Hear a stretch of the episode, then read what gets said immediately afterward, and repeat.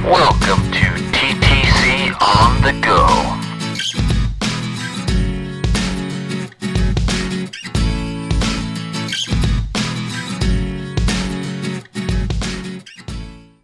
Welcome back to T T C for Success on the Go. This is Erishe.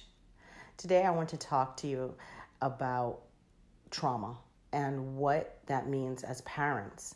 Most of the time when we talk about trauma, we're looking at how the child has responded to some type of an experience in their past.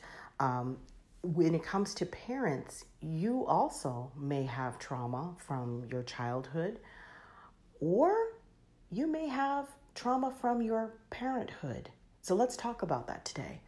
What does it look like as a parent when you've had to go through some really intense, critical situations with your child?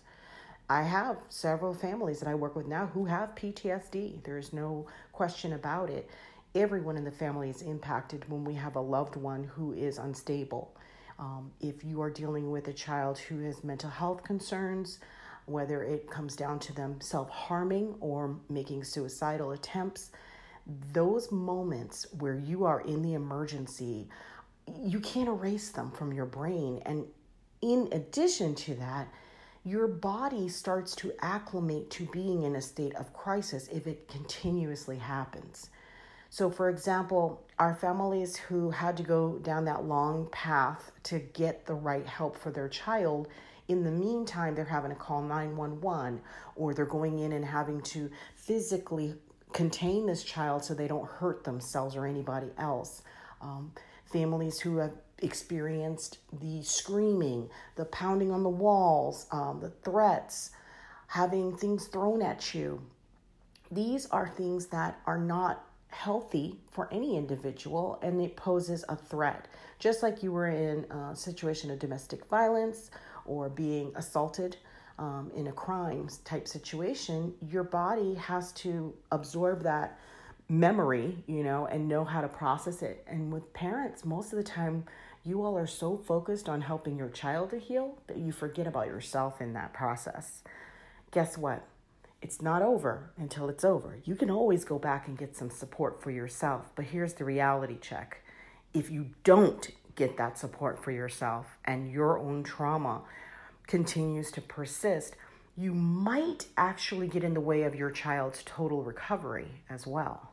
So that's just something to think about. I know most of us don't want to think like, oh, I'm in the way of their healing. How would that be? Well, let's think about it. If you're still holding on to this trepidation and this fear that something bad is going to happen, not only are you preparing for it, you might actually manifest it. Because rather than reacting on, you know, level two to three, you're going to DEF CON twelve immediately. And so your hypervigilance or your your reaction style might be more animated or more aggressive than needed, which can be triggering and recreate more conflict. Make sense? The other thing that I'm noticing for some families who have had traumatic experiences with their kids, it's very difficult to set limits and boundaries. And it's because the parent is afraid. They're afraid to put their foot down. Now that kiddo has gotten to a place of stability or they're making some progress, they're not out of the, you know, they're not out of the river, so to speak, but they're definitely in a better place. You still have to parent. You still have to provide them with limits and structure and boundaries so that they can get to their full potential of functional life, right? But if we hold back because we're afraid, hey, if I put demands on them, they're going to they're going to collapse again. They're going to be back in the hospital. They're going to be trying to kill themselves. Well, if we stay in that fear mode, we're not helping that kid either, because now their function is not being looked at, not being challenged. And it's a paradigm shift. Now who's the parent? You know, who's in control of the roost, so to speak? You as parents have a really tough job in being able to deal with a child who has difficulties day in and day out.